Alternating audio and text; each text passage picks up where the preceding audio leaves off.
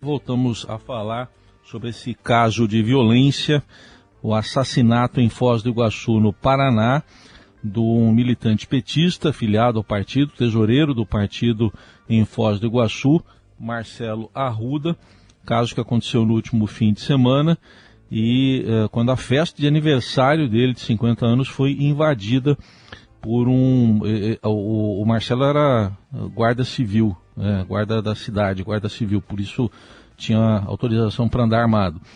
E a festa foi invadida por Jorge José da Rocha Guaranho, um agente penitenciário federal, apoiador do presidente Bolsonaro, que atirou, acabou matando o aniversariante, mas o próprio aniversariante ainda caído reagiu e também atirou no agressor que está internado em estado grave no Paraná. Mas para abordar consequências disso, trazer uma análise de como essa situação pode refletir no quadro político brasileiro, que já vinha polarizado e violento, ainda que verbalmente, nós temos aqui o professor e cientista político da Universidade Presbiteriana Mackenzie, Rodrigo Prando. Bom dia, professor. Obrigado pela presença aqui no Eldorado.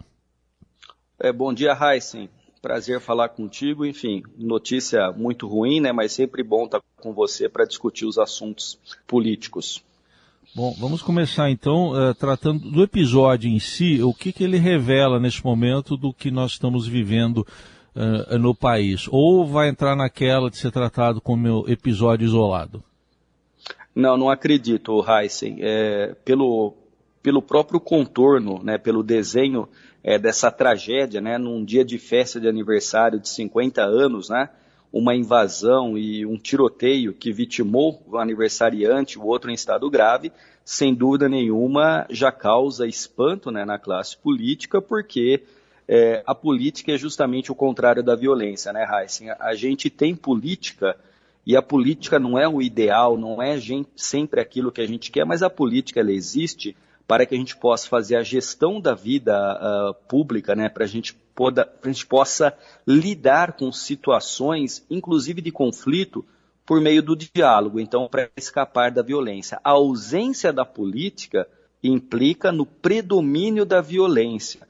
Então, é, esse episódio ele é simbólico de como a gente tem, de fato, é, nos tornado cada vez mais violentos. E aí você faz na própria introdução um, uma, um destaque importante. Né? Nós já estamos há um tempo polarizados politicamente. Essa polarização política, ela tem níveis em que o discurso político também é agressivo, ofensivo, mas aí tem um outro aspecto que é quando esta violência sai do campo da retórica, do campo simbólico e de fato entra no enfrentamento, na tentativa de aniquilar o outro. E aí você tem uma violência que pode ser uma agressão física e até algo uh, extremamente ruim, porque tira a vida de uma pessoa, como foi o episódio em Foz do Iguaçu, infelizmente. Bom, a gente já vinha numa, numa escalada, por exemplo, de fatos, né? Na própria semana passada, né, professor, é, teve lá ataque, um, aliás, ataques parecidos, inclusive, ataques parecidos envolvendo uh, um juiz que mandou prender o ex-ministro da Educação Milton Ribeiro, e também um ataque é, durante uma, um ato político com a presença do ex-presidente Lula no Rio de Janeiro. Esses ataques envolveram aparentemente fezes de animais, ovos, é, enfim, dejetos. É, é, esse risco aí, como é que o senhor daria para medir esse risco hoje com a temperatura eleitoral?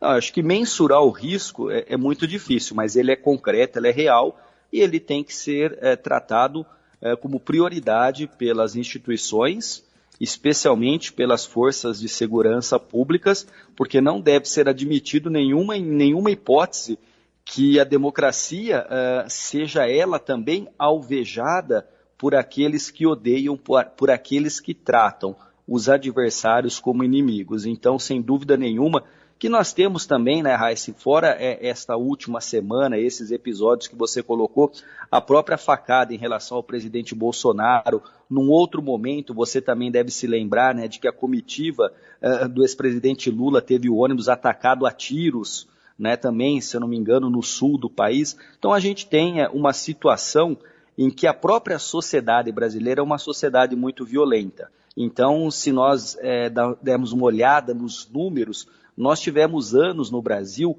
com 60 mil assassinatos e cerca de 40 mil óbitos no trânsito.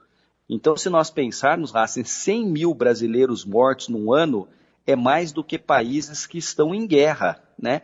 Então, certa feita, numa palestra, eu fiz uma conta que era muito mais seguro você andar pelas ruas de Bagdá durante a guerra do Iraque do que numa cidade no Brasil em que não houvesse guerra, né? Que tivesse em tempos de paz.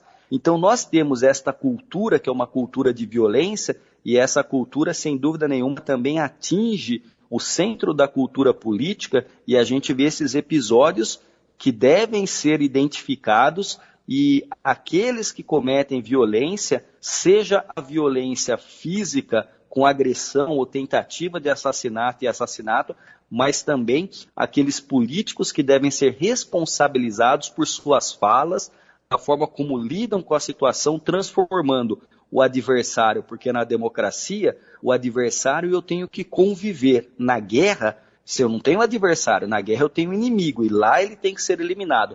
Mas a política não é guerra. A política é o espaço em que a discussão e o conflito é resolvido dentro das normas do Estado democrático de direito e por meio do diálogo. Então a política, ela usa a força dos argumentos, não o argumento da força como muitos gostariam que fosse.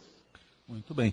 É, professor, a gente acompanhou os, os principais pré-candidatos, todos se manifestaram ao longo do dia, inclusive logo cedo, a, ainda no momento em que é, a primeira informação, que foi depois é, a, corrigida pelas autoridades lá do Paraná, é, davam conta de que os dois tinham morrido, a vítima e Isso. o agressor, né? Mas depois se soube, se corrigiu a informação e o agressor está lá no hospital estado grave. Estou citando esse contexto porque a manifestação do presidente Bolsonaro ocorreu só à noite, né? Foi o último a se manifestar e sem lamentar a morte, sem, enfim, nenhum tipo de repreensão a isso, pelo contrário, até culpando a esquerda, dizendo que a esquerda é violenta também. É, como é que o senhor vê o comportamento do presidente institucionalmente nesse caso e em outros também, envolvendo violência? Heisen, é, a mim não surpreende nada, né? Quando um presidente da República, é, no auge de uma pandemia, imita alguém que está sufocando, né, fazendo troça, dizendo que não é coveiro, né, fazendo e piada em relação talvez à, à situação mais difícil de saúde pública que todos nós, eu, você e os ouvintes vivenciaram, então não me surpreende como o presidente tem uma elasticidade moral a ponto de institucionalmente não condenar com veemência e ser capaz de externar os pêsames àquele que faleceu aos milhares de que faleceram. Então, de fato, não há nada de novo no front, né, e uso a palavra front mesmo de, de maneira propositada, porque o presidente agiu assim e age assim. Né? Então, assim, a elasticidade moral dele acaba permeando institucionalmente é, aquilo que não deveria ser, ou seja, as instituições deveriam sempre lidar com a vida, com respeito às liberdades e ter direito de viver e de professar uma fé, uma ideologia, filiação a um partido e fazer uma festa de aniversário com o motivo que você quiser fazer deve ser protegido pela lei e jamais o presidente da República é, poderia ter um comportamento como o presidente tem. Mas ele está aí, ele foi eleito e pelos dados que nós temos, né, tem chances concretas de ser reeleito. Enfim, então é por isso que a gente tem que entender que político não é alguém que cresce numa árvore atrás do Palácio do Planalto. O político chega é, a uma condição é, de exercer mandato porque ele é eleito, seja no legislativo ou no executivo. E aí o Brasil né, o eleitor brasileiro, o cidadão, vai ter que escolher o que ele quer para os próximos quatro anos. E essa é uma questão que mostra, de fato, como há uma relação é, umbilical entre a nossa cultura e a cultura política. Então, não me surpreende em nada e tem, teremos, infelizmente, outros episódios em que o presidente comportar-se-á da mesma maneira. Este é o cientista político e professor da Universidade Presbiteriana Mackenzie, Rodrigo Pranto, fazendo uma análise desse quadro de violência política no Brasil. Lógico que o caso ali do Paraná está ah, passando ainda por uma investigação policial detalhada, que espera-se seja detalhada, mas essa análise importante, essa escalada de violência que a gente tem acompanhado aqui na política brasileira. Professor, obrigado mais uma vez, até uma próxima oportunidade. Um abraço para você, Heisen, para todos os ouvintes da Rádio Eldorado, para a equipe técnica e uma última coisa. Vamos tentar olhar o outro com um pouco mais de empatia, de generosidade, porque política não é guerra, política não é conflito. Política existe para resolver de maneira pacífica e civilizada aquilo que muitas vezes não é concordância geral. Então, vamos olhar com mais generosidade e sair dessa escalada de violência que, infelizmente, a gente se encontra no Brasil e em outros países do mundo também. Um abraço a todos vocês e meu desejo de uma ótima semana. Obrigado, é isso mesmo. 8h43.